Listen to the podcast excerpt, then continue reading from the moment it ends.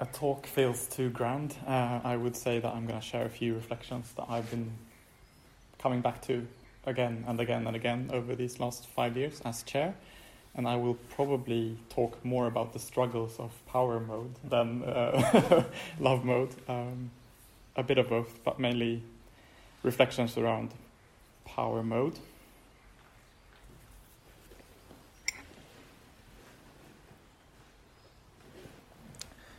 I'll start with a personal story. So at one point, um, during my time as chair, uh, a person, an order member, came with a request to the council of the Stockholm Buddhist Center. The council decided to say no to that request. I met up with the person in person to give this no.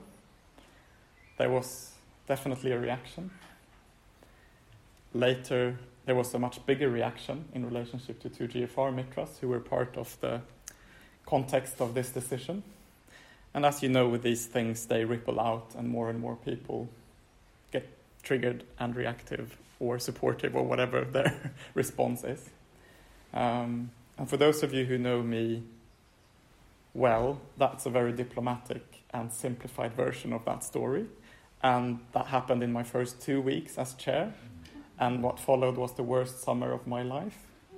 And it took me two or three years as chair to kind of ease out of the kind of yeah, whatever happened to me following from that. I'm not saying I'm the only kind of person who was kind of affected. Uh, that's not what I'm trying to say.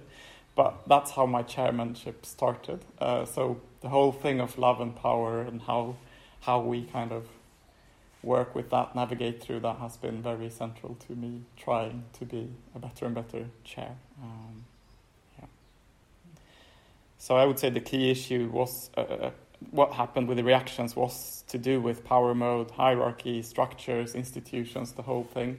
That was also, you know, just a time when the latest kind of media attention around Bhante and sexuality and, and all the rest of it kind of uh, exploded. Um, so I think it wasn't just what we decided uh, as a council, but yeah, that, that was the start of my me being the chair. So I would say that personally, for me, there has been a quite strong tension between my own fear of conflict as a person, uh, and together with that, of trying to avoid being seen as someone who misuses power. That's not how I want to be perceived. I think you can probably uh, recognize that in yourselves too. And then on the other hand, trying to be a person with kind of an integrity as a practitioner, as an order member, and as a chair. And I think that, that's been a very strong tension for me.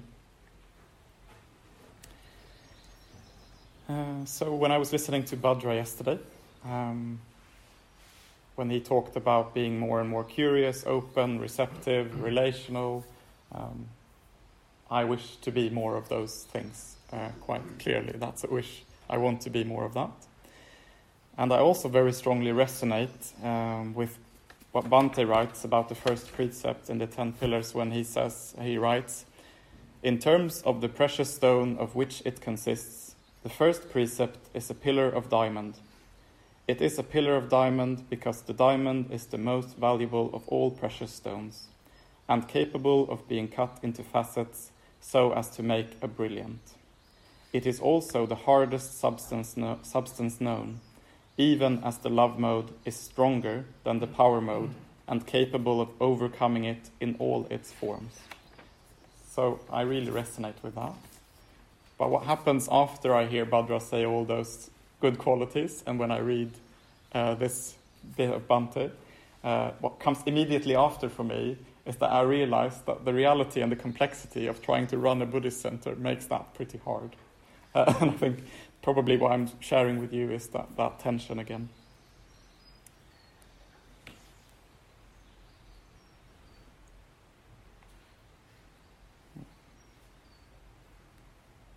So I'm not going to offer answers, uh, but reflections and hopefully questions that you can then go into your groups and explore together with stuff from the other talks. Yeah. So coming back to the ten pillars again. again um, Bhante writes, But what is power? In this context, power means simply the capacity to use force, violence being the actual use of that capacity to negate the being of another person, whether wholly or in part. To operate in accordance with the power mode means, therefore, to relate to other beings, other living beings, in terms of violence, or in such a way as to negate rather than affirm their being. To operate in accordance with the love mode is the opposite of this. So, for me, this raises two questions. What's the difference between using force or what violence and to negate someone's being? I wouldn't say they are exactly the same thing. A question mark, maybe. Uh, so that's one area that I find interesting. And along with that, of course, is what does it actually mean to affirm someone else's being? So if we have a spectrum from love on one end to power on the other, I would say that forcing someone to do something, especially if there's violence, physical violence involved, that's probably the power extreme. Um, and we probably all know what we want from the love extreme. Uh, but I'm quite curious about like somewhere on that spectrum there's a gray area, and I would say I'm not very clear about when you when is it negating someone and when is it affirming someone and where do you draw the lines and you know there's conditionality and complexity. So depending on context and all the rest of it like where yeah, like violence is very clear, but what's the tricky gray area that we have to navigate um, ethically um, when communicating uh, with other people?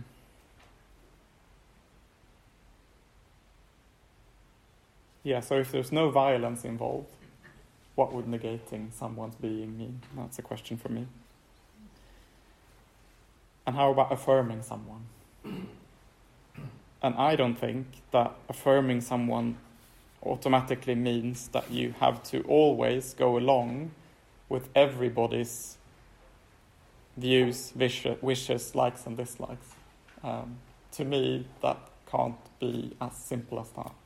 Um, so, in my case, of the example of having to say no to someone wanting something, is saying no to someone automatically being in the power mode?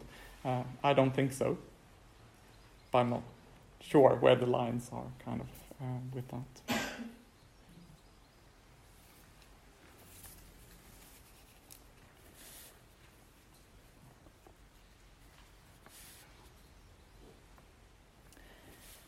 Moving on, um, I, I've been in conversations about power mode and love mode where, or the similar territory where sometimes people have been curious about what's the difference between power and influence. I think that's a really interesting one. uh, I keep coming back to that. What's the difference between power and influence? Um, when is it power? When is it influence? Are they the same thing? Are they different? And if they are different, what is the difference? Again, I won't give you answers, but raising the question. And I guess related to that, I'm curious about levels of power or influence. So there could be spiritual power or influence, institutional power and in, uh, influence, I guess on a more kind of basic human level, like a social, emotional, psychological influence on other people.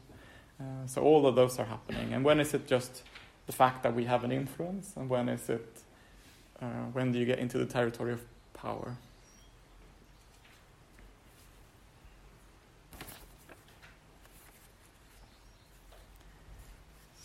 So I'll return to the ten pillars and read one last time. Um, the love mode comes into operation only in the case of exceptional individuals, and even they may not always find it possible or even desirable to act in accordance with the love mode. Interesting. Then comes the often quoted bit a bit later when Bhante says, Whenever one has to operate in accordance with the power mode, the power mode must always be subordinated to the love mode. And a bit further on in the same, uh, the, the next paragraph, he continues Besides operating in accordance with the power mode, only to the extent that the power mode is subordinated to the love mode, order members should do their best to switch from the power mode to the love mode in as many different ways as possible. So I just I just find that so interesting. It's so clear that we just have to do more and more love, and at the same time, not even that uh, very exceptional individual um, with love mode in operation will always find it possible or even desirable to act in the love mode. What does that mean? And I don't mean termi- like clarifying the concepts here. I mean, what does that mean if you're the chair of a Buddhist center or a preceptor or whatever responsibility we have in the in the sangha? What does that mean? That kind of balance. I don't know. Uh, I would like to know. Um, I hope I will know one day.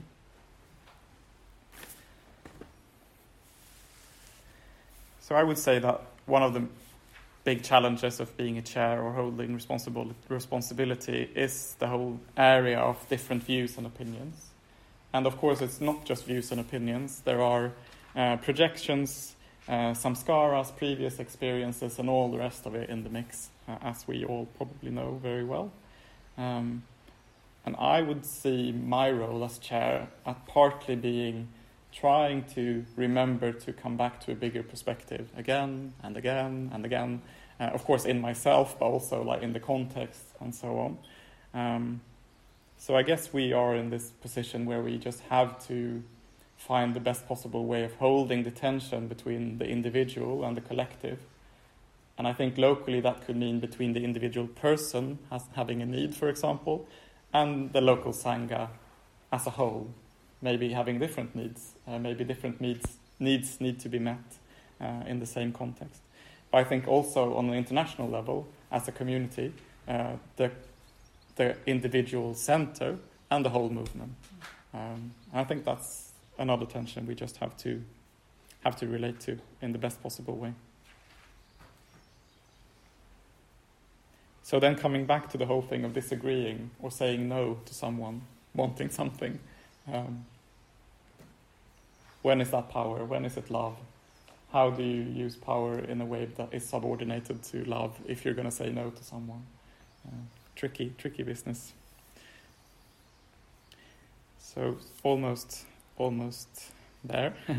so the latest, latest bit of reflection I've been doing. So it's just something that started recently. Um, it's related to the four tantric rites, and particularly the rite of destruction.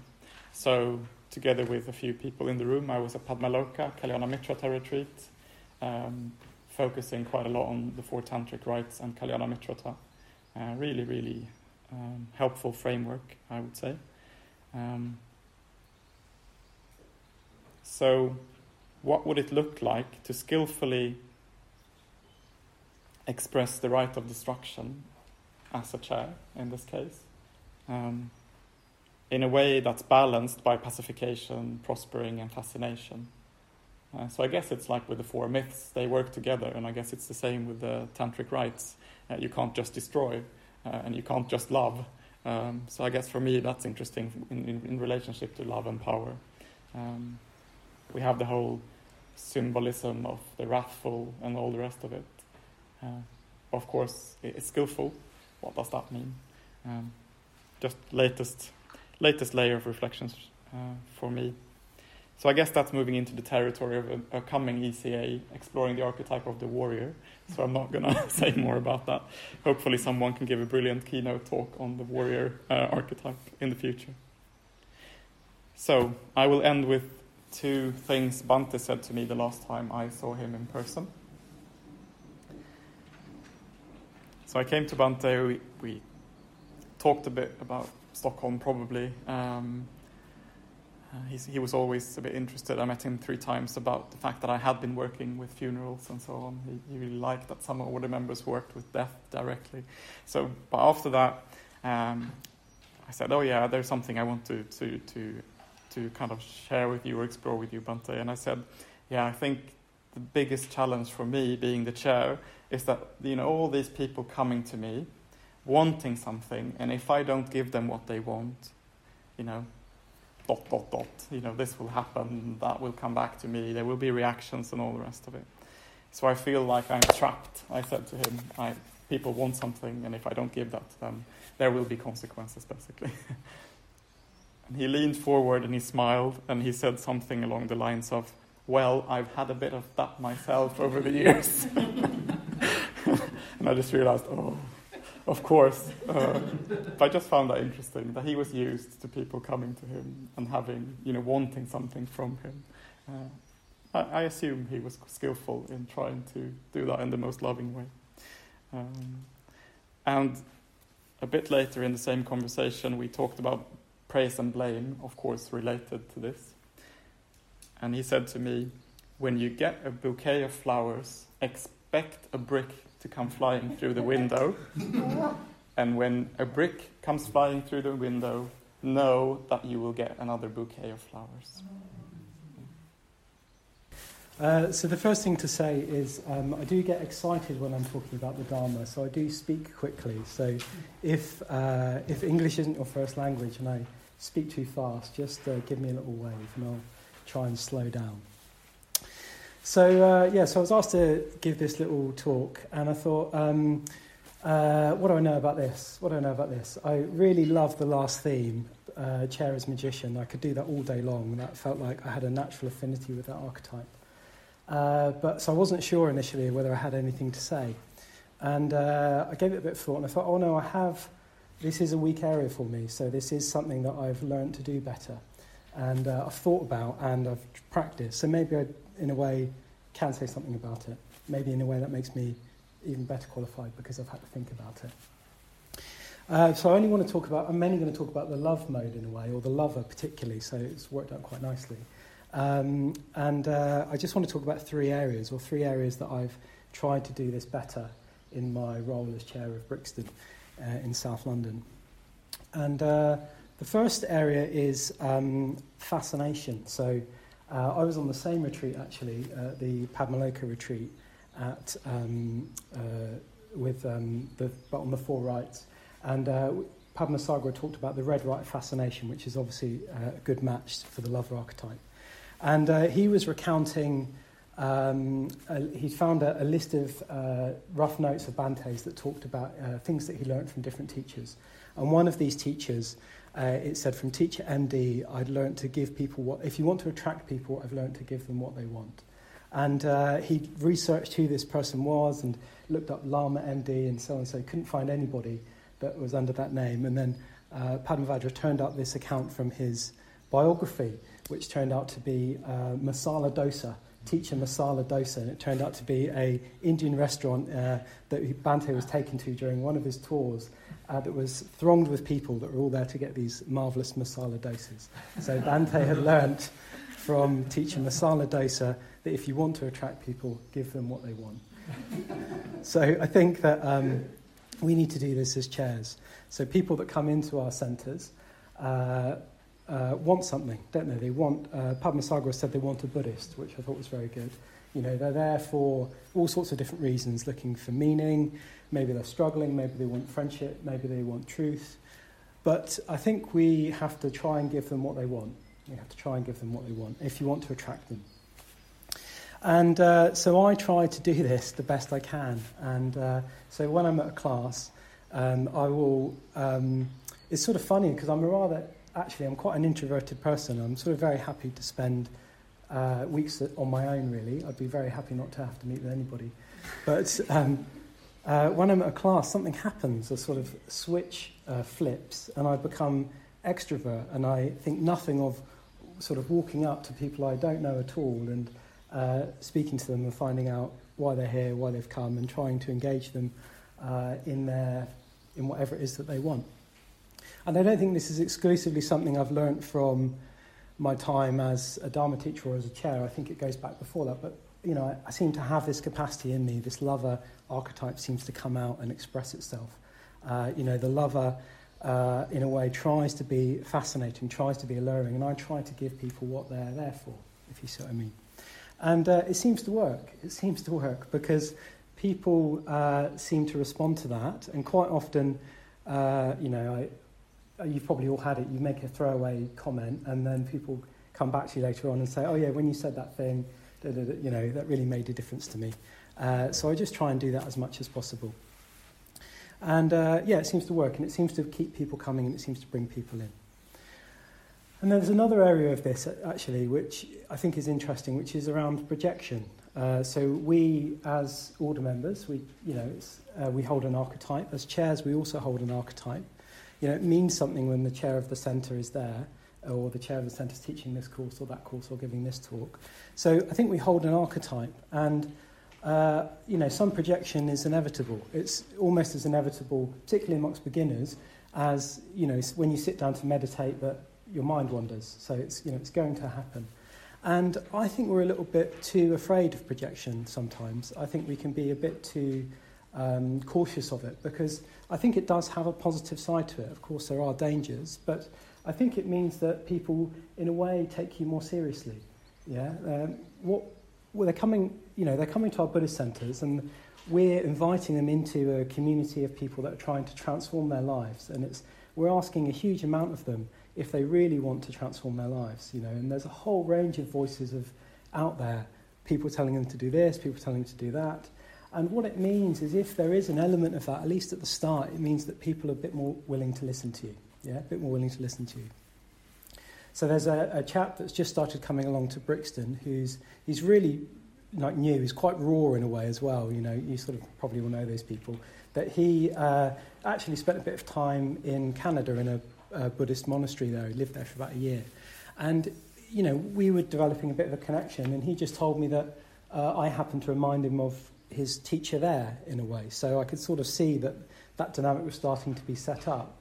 And I just said, oh, yeah, that's interesting. Yeah, and, you know, in a way, didn't go there with it. But what it's led to is actually there is already there's a, something of a strength of connection there with him. So you know he's coming to ask me Dharma questions and asking me about this and asking me about that, and it's sort of, in a way, offered up an opportunity for friendship. Uh, of course, the downside of that, or the danger of that, is, in a way, believing it, isn't it? Believing the projection and, uh, in a way, thinking that you're the authority, perhaps. Maybe that's the more power mode, thinking that you actually know what the right thing is for these people, uh, telling them what they want rather than, in a way, giving them what they want, if you see what I mean. So I think that's the first area. So uh, trying to be fascinating, trying to be fascinating, trying to give people uh, what they want.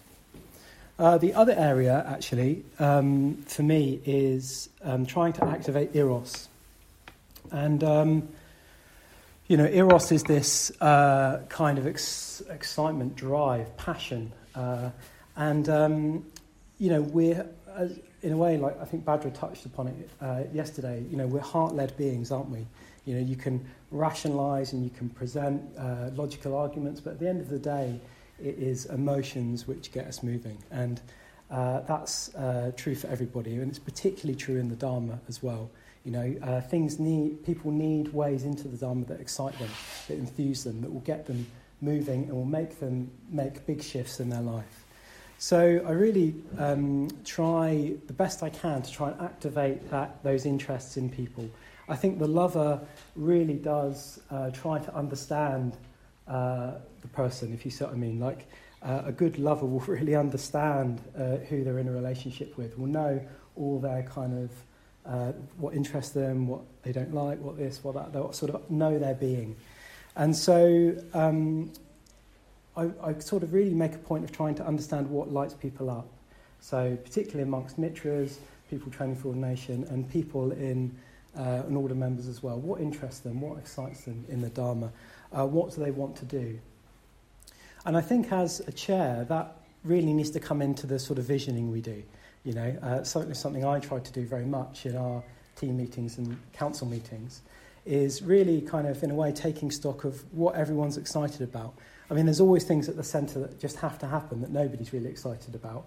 Uh, but there's the best, uh, the best I can, I try to bring in everybody's interests. And so um, even if uh, we end up prioritizing a different set of things to what people are interested in, as long as there's a, as long as people have been heard, and as long as there's enough of what they're interested in in a, in a sort of plan or in a vision, quite often they'll be happy to go along with whatever else you want doing. Uh, and it just creates a really lovely sense of uh, kind of enthusiasm and energy uh, and so on. Uh, the opposite, I think, is if you end up telling people what to do. You know, you sort of have a, you, because you have, as a chair, the broad perspective, uh, in a way you can sort of see what needs to happen and Uh, I think sometimes it's very easy to just say, well, this really needs to happen now at the kind of exclusion of everything else. And I think if that goes too far, I mean, sometimes it needs to happen, but if it goes too far, I think what, ha- what happens is that somehow the kind of um, excitement or energy just sort of goes out of the project. And, uh, you know, you, you quickly pick it up in the atmosphere, don't you, if people are doing things that they don't really want to do. And people at the classes know, and, you know, it all just sort of trickles down. So I think, uh, yeah, trying to get people. Uh, uh, their eros activated, try and get them, try and give them things that excites them. Uh, and part of that for me is saying yes to people. I, I sort of have a general policy of trying to say yes to whatever people want to do. Uh, so whenever people come to me and say, I'd like this to happen, I try to say yes. I mean, sometimes what they mean is, I think you should do that, in which case I say no, or maybe you should do it. Uh, but if they genuinely are excited about something and they want to do it, then I try to say yes, as long as it's, of course, roughly in accordance with kind of what we're trying to do, and, you know, ethical precepts and so on.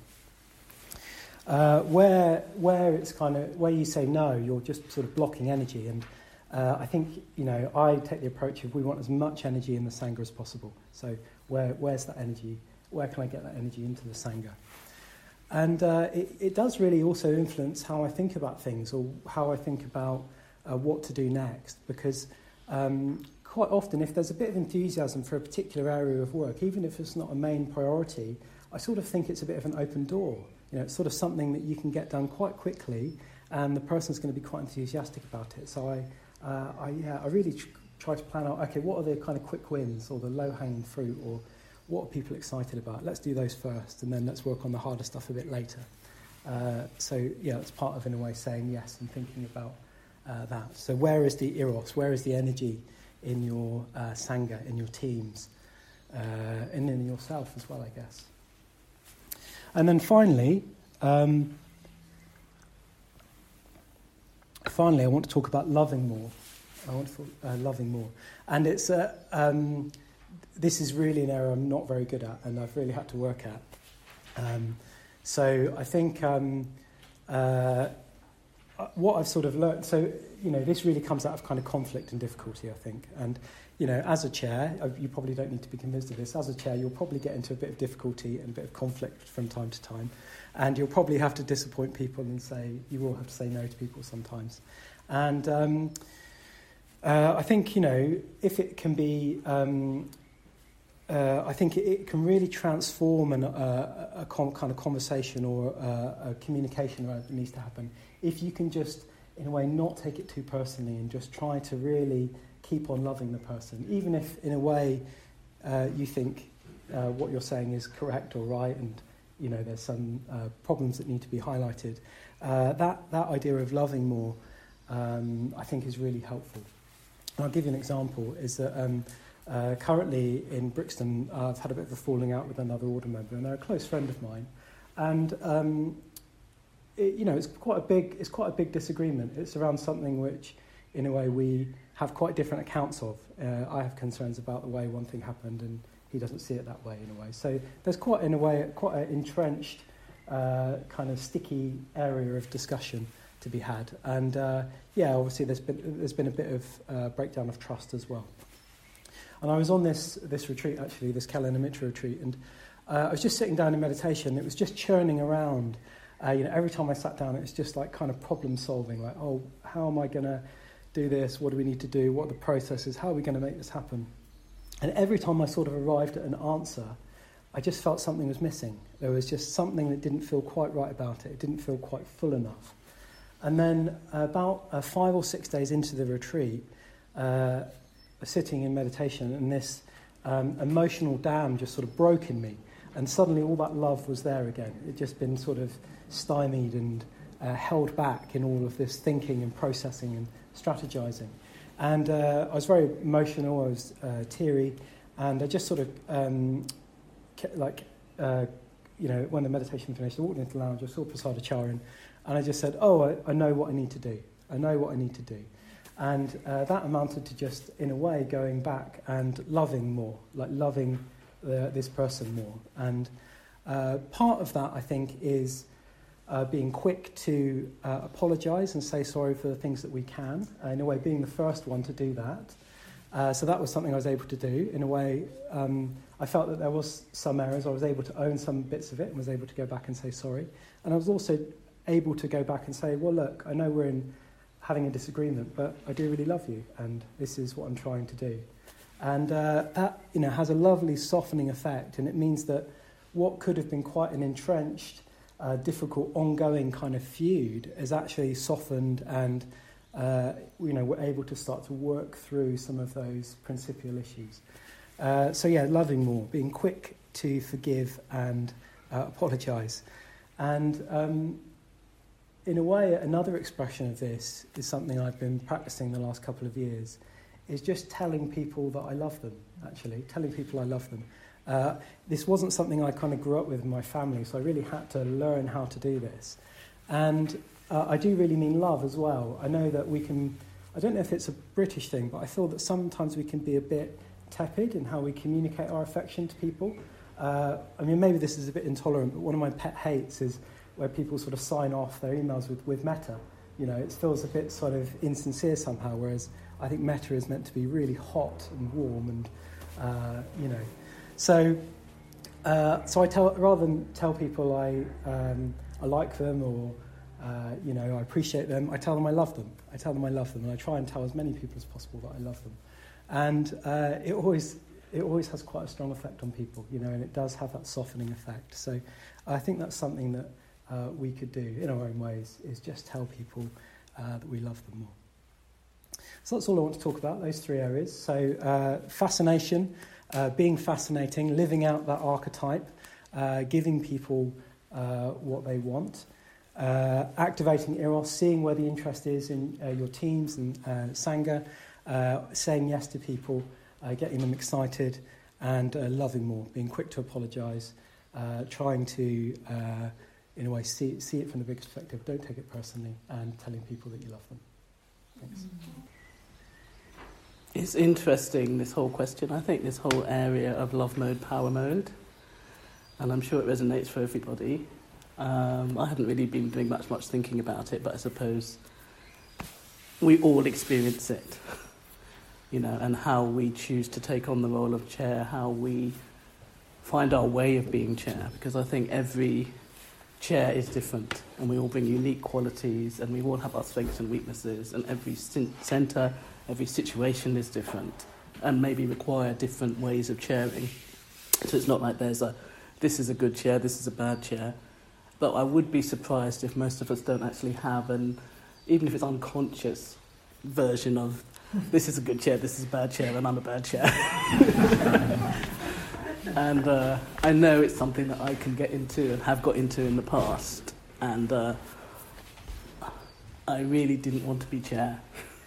Uh, Paramananda, who was the chair before me, he asked me quite a few times, and I kept saying no. And then at a certain point, he was really going to leave, and he was sort of saying why he thought I could be a good chair, and I did sort of think, well, he saw qualities in me, and also I did feel a lot of uh, love for the situation in the centre and I felt actually yes I could give something to this and that's why I took it on but um, it was very much something uncomfortable for me because I'd spent most of my life trying not to be in any kind of position of authority or power and I am naturally uh, like Prasadacarin a bit introvert and although you know I had many years being a classical musician and up front playing I could hide behind the music I'd, you know when I stopped being a classical musician and I did my first interview, I thought I'd never done an interview. I've never talked to anybody. I've just played my music, and if they like my music, then they'd give me the job. But you know, so actually standing up front, uh, even teaching was quite a big stretch for me initially, uh, let alone taking on the role of chair. And then I think even now it's sort of like trying to work out well, what is the role of chair? How am I going to do it? You know, and I have lots of different people thinking I should be chair in this way or that way, often completely contradicting each other, or even the same people contradicting each other because on the one hand they're wanting me to show much more leadership and be much more upfront and a bit more like the sort of classical model of a, a CEO or something, and at the same time they don't want me to give them any kind of instructions or orders. and they want me to tell them exactly what they want to do. So it can, it can be kind of, uh, probably you've had that. Um, and just more recently, you know, there's been a bit of conflict with somebody on the team, and you know, a lot of it has been around them perceiving me as not being the kind of leader they want. In fact, even telling me I have no leadership qualities at all, and uh, and I was thinking, well, I know there are certain things that are strengths, whole areas that are not my strengths, and I kind of feel ideally as chair, we're aware of what our strengths, our weaknesses are, and we manage to get teams and trustees to, in a way, supplement the areas we're not so strong at. That we can have that oversight, um, but not necessarily be expected to do everything. But I think there can be that, um, you know, in terms of all the projections, people think the chair should be everything, isn't it? So it was interesting because I went back, because of these conversations, to looking a little bit at like, well, what are the role of chair as seen in Triratna? So uh, I thought I might just go back to that because some of us may not have looked at this recently, or maybe we never have looked at it. Um, if this is here. So, what is a centre chair? Being a centre chair is an important responsibility. Essentially, the responsibility is a spiritual one. The chair is responsible for the spiritual well being of the local mandala. There is a direct correlation between the effectiveness of a chair and the state of the centre. To the extent that a chair is effective, then the centre will flourish. In practice, the chair has two main areas of responsibility spiritual responsibility and legal responsibility. And the spiritual res- responsibility essentially involves the chair acting as a Kalyana Mitrata to all in the local centre, either directly or indirectly. To order members, newcomers, friends, and mitras, they encourage and inspire and aid others. He or she needs to help create Sangha through the practice of the four Sangraha Vastus generosity, kindly speech, exhortation, and exemplification. He or she needs to help foster a spirit of Kalyana Mitra throughout the whole mandala and to provide the lead arising out of their own going for refuge to the three jewels. The chair should have an impact on the locality and see possibilities for establishing links with the whole community and encourage those to identify the whole movement, not just their local centre. And then, in terms of the legal responsibility, it's up to the chair um, as chair of the charity as well as uh, the centre to oversee the effective legal running of the charity to be acquainted with the charity law and legal law, employment law, uh, make sure the trustees are aware of their responsibilities, and also to make sure they don't get caught up in administration and business at the expense of the spiritual welfare of the centre and the situation. And they need to know how to delegate effectively and others. I mean, I think that's. There's a whole lot more, but I think that's kind of the essentials of it. Um, so when I think about myself, I think I'm quite good on the first part, the spiritual part. Um, and I think in terms of like the financial situation, I've always, you know, I've had a whole lot of time trying to get better governance, better communication, all these sorts of things, and that's still a struggle. And that whole thing of being a team-based right livelihood.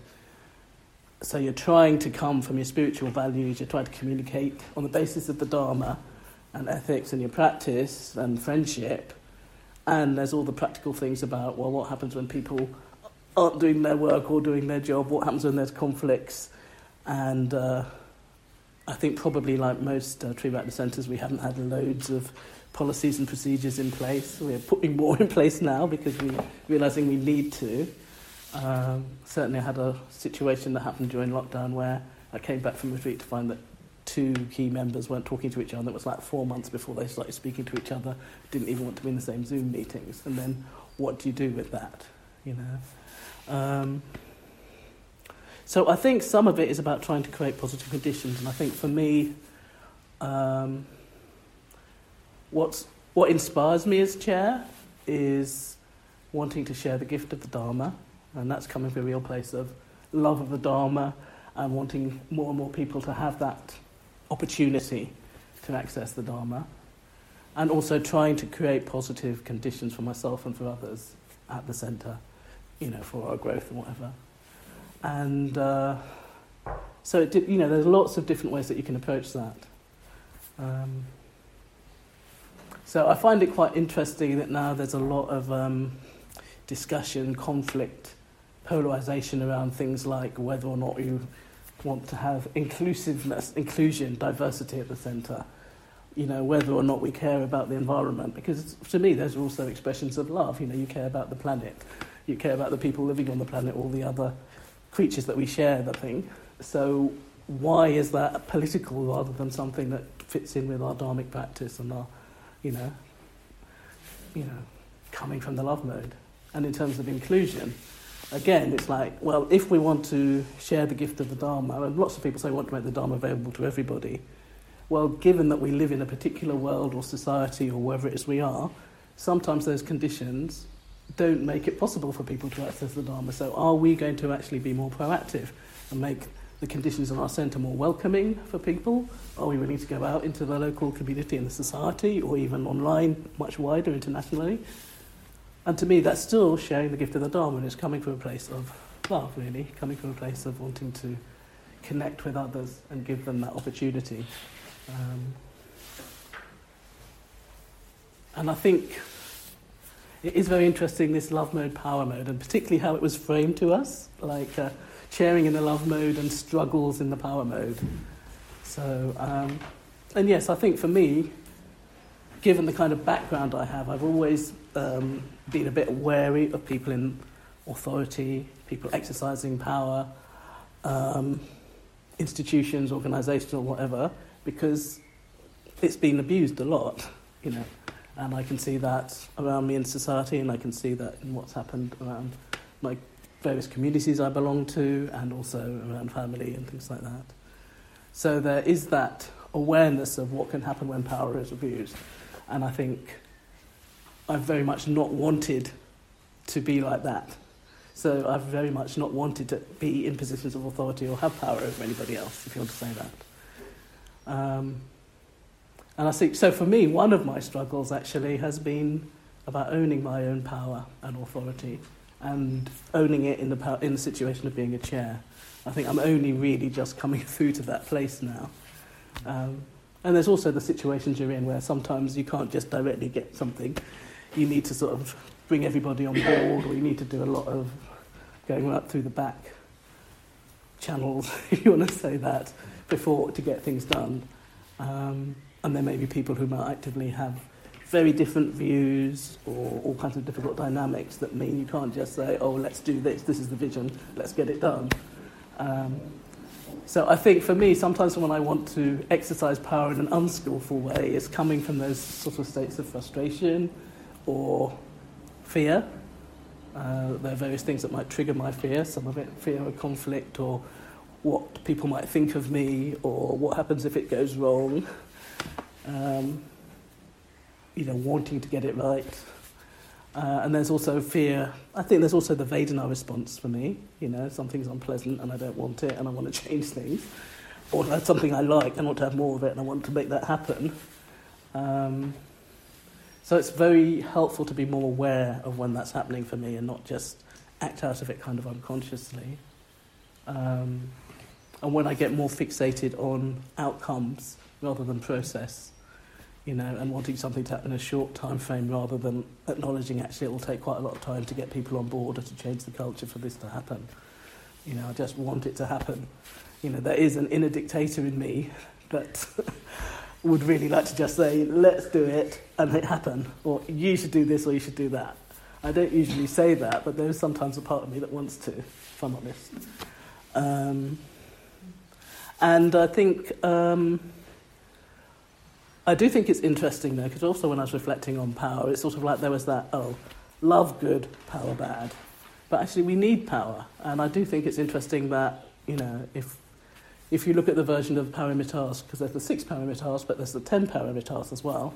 And in the ten paramitas, number nine is bala, which is basically power and strength. And it's seen as, you know, one of the qualities of bodhisattva, you know, one of the things that we need to do in order to get awakened and enlightened. So um, I think that's something we kind of forget. And I do think within the culture of Triratna, we don't often like to talk about power or having power. And then it becomes a little bit taboo, and then it gets, you know, it, there's all stuff happening always. There's power dynamics in any situation, any relationship. And if we're not actually able to be open and honest, acknowledge that's there, then again it's more likely to come out in unskillful ways. Um, and some of that is also including like, well, what are the effects of what's happened in society? You know, there are institutional things, there are kind of cultural things that do give people more power. You know, and uh, if we can't even acknowledge that or acknowledge the fact that we may actually be in a position where we have a bit more power, or that some people may be in a position where they have less power, um, then we're more likely to cause harm as well. So I think for me, love mode is also partly acknowledging that. I mean, I do very much uh, like that quote from Sangha about that the love mode needs to be stronger when you're bringing in the power mode. And even I don't know if, if they're separate. Sometimes they can be the same.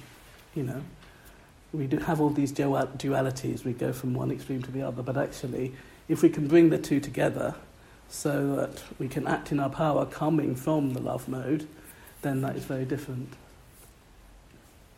I realise also that for me, love, as it's used in sort of a lot of Western culture, is such a big word, and it's got so many other connotations and understandings um, that I actually prefer using some of the words like metta or like karuna, and I'm very much um, so for me it would be more like coming from the Brahma Viharas, you know, which I think is a much wider and more specific because a lot of what is talked of as love is actually prema. It does have all those sticky attachments and all those, um, you know, wanting something for something rather than that sort of more open, selfless love. And for me, sometimes love can feel a little bit too much, a little bit of a big ask. I mean, I want to come from love, but in terms of like, do I love everybody in the world? Do I love everybody in my Sangha? That's an aspiration but actually, I'm not always able to do it. But I think what I am able to do is be kind. You know, I can be kinder. It's much easier to be a little bit kinder, a little bit kinder, try and respond with kindness than to just immediately think, oh, I love this person. Um, and I feel very much that what helps me to do that is my own practice. So the depth of my connection to the three jewels, you know, my love of the Buddha and the Buddhist bodhisattvas and the ideal, my love of the Dharma and all the different teachings and practices, and also my love of community, the spiritual community, the Sangha. You know, those are all things that um, inspire me, and particularly, I suppose, that we go for refuge to the Arya Sangha rather than the aspiring Sangha. So for me, all the archetypal Buddhas and Bodhisattvas have been a great inspiration and continue to be one you know, and being able to try and come from places inspired by their qualities or their wisdoms. I have a particular thing for the five Buddhas, so um, I'll always come back to them. Um, so it's, it's, you know, we've made a connection with Amitabha on this particular uh, meeting. And I think his wisdom, his discriminating wisdom, where he sees the uniqueness of everyone and everything, that is the basis, I think, for that flowing of love and compassion. Um, and it's said that he looks on everyone with the eyes of a lover, you know.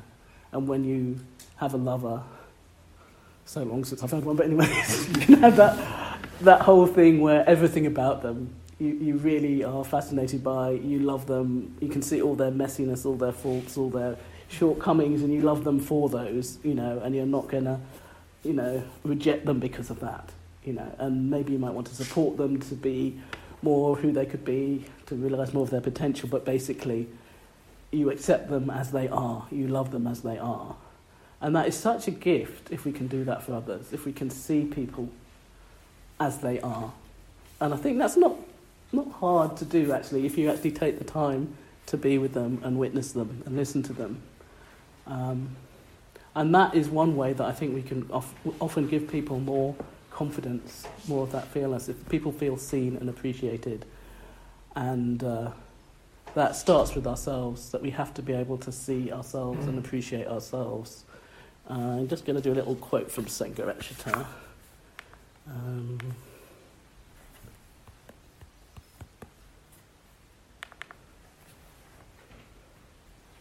There is, in fact, only one need of one's own, that has to be fulfilled before one can preoccupy oneself effectively with the needs of others. And it is not a physical or material need, but simply a matter of emotional positivity and security. We need to appreciate our own worth and feel that it is appreciated by others, to love ourselves and feel that we are loved by others. So, if we can do that for ourselves, if we can do that for members of our teams or Sangha, I think that is one way of uh, chairing in the love mode, you know, to see people, to appreciate them, to witness them, and uh, to just allow them to be themselves, to trust them actually. Um, I think sometimes we can be a little like we know best and give people advice. And when I think about how messy my spiritual path has been and how sometimes the most disastrous appearing decisions I've made have ended up with me getting more insight and growing and developing. You know, we can never really know what is best for someone's spiritual practice, can we? We can support them in their practice um, when they need it, but to say, you know, oh, you should do this, you shouldn't do that. Well, how, who are we to say that we know that? But it's so tempting, isn't it, that we use our own experience and what worked for us to think that will work for somebody else. So I think there's something about sharing in the love mode about having a bit more receptivity and openness to the uniqueness of everybody and allow them to grow and flower in their own way. And at the same time, I'm equally inspired by Ratnasambhava's wisdom of sameness and equality, where you're basically seeing that although we have all these different manifestations and we all are so unique, there's another level where we're all the same, you know. Um, and of course, uh, Akshobhya's mirror-like wisdom, I think, really helps us. You know, if we just try and align ourselves with reality, see things as they really are, even on a sort of very mundane level, to see what's happening, or see what's happening within ourselves, within our bodies, see what's happening in the dynamic, all those things, when we're not bringing in our stories uh, on it, and we're just trying to just see things as they are, then that again helps, I think. You know, if we can bring together the compassion and the wisdom um, that dharmic perspective um, in whatever we're doing. That we might not be thinking every single decision we're thinking in terms of that, but I think that needs to be there as a kind of underlying value. You know, what inspires us, what keeps us on the path, what helps us to create those positive conditions for the people coming to the centre and the sangha, and how do we, you know, how do we communicate and embody. Um, the Dharma, you know. And I think a lot of it is actually about that embodiment. You know, I do a lot of teaching. I love teaching. I think, I mean, you know, you're always growing as a teacher because it makes you have to sort of look at your own stuff and reflect on everything and you see what is different all the time. So I used to be much more clear about what I was doing and now I'm much more exploratory with what I'm doing. Um, but there's some certain trust in the Dharma you know. I think that was one of the things that helped me get over my being shy about teaching and not thinking about teaching because I basically wanted to communicate the Dharma. And I thought, even I can't wreck the Dharma, so I might not do it as best as anybody else, but if I can at least communicate a little bit of it, you know, and then it's been trying to get better at it as a way. But I think one thing that I always get reminded of again and again is that I might think about stuff, I might think I've done a really good talk or something, and then people will come back and what they've heard is completely different. Or like you do a retreat, and you think, oh, that was a great retreat, we worked so well, and we did da da da da And then it comes back that the thing that most inspired people was sort of seeing the sort of friendship you had with the other people on the team, or how you were with, the, with them, you know. I remember when I first came to West London, and I'd been at the LBC, and someone came along to do a course. And I thought, oh, they must have liked the teaching on the bit I did before, and it was no, I've been friendly to them in the tea break, you know. So, but but those things are important, you know. I think those little acts of kindness and love in our interactions are coming from the love mode, and I think uh, a bit like uh, Viryanaga was saying, that is what will bring people back, just as much as uh, teaching. In a way, we're embodying the Dharma, or we're embodying certain values of the Dharma, and people respond to that. Yeah. And in order to do that, we have to be able to be kind to ourselves, be honest with ourselves, and uh, be vulnerable, I think. I think if we can allow ourselves to admit our own imperfections and the things that we struggle with, our own fears, that empowers other people to be able to turn towards their own and work with their own. You know, Because I think in the gift of fearlessness, for me, there are two main ways that it seems to work. And one is when you can see people's qualities and you can appreciate their qualities, which maybe they can't see at that time. And another is if you can be open, if you can be vulnerable, or whatever it is, that gives people permission to do that too, because they can see it, and that might not be something they've encountered in their particular lives before, in their families or their circles or whatever. So I think it is a bit like the Metabhava practice. We do very much need to start with ourselves and loving ourselves and owning our own power and owning our own qualities. Um, so again, coming back to the Brahma Viharas, you know, that self-metta, that kindness towards yourself, the compassion towards yourself, you know, because we all have dukkha, we've all experienced dukkha conditions in our lives right up till now, you know, that may still be affecting us, you know, so can we turn towards that with dukkha, that dukkha with uh, compassion. But then I think for me also, like, mudita is so crucial, that being able to be glad, rejoice in your own qualities, own your own qualities, and also do that for other people, and be able to connect with joy. And it's so great in Buddhism, isn't it, that joy is an enlightenment factor.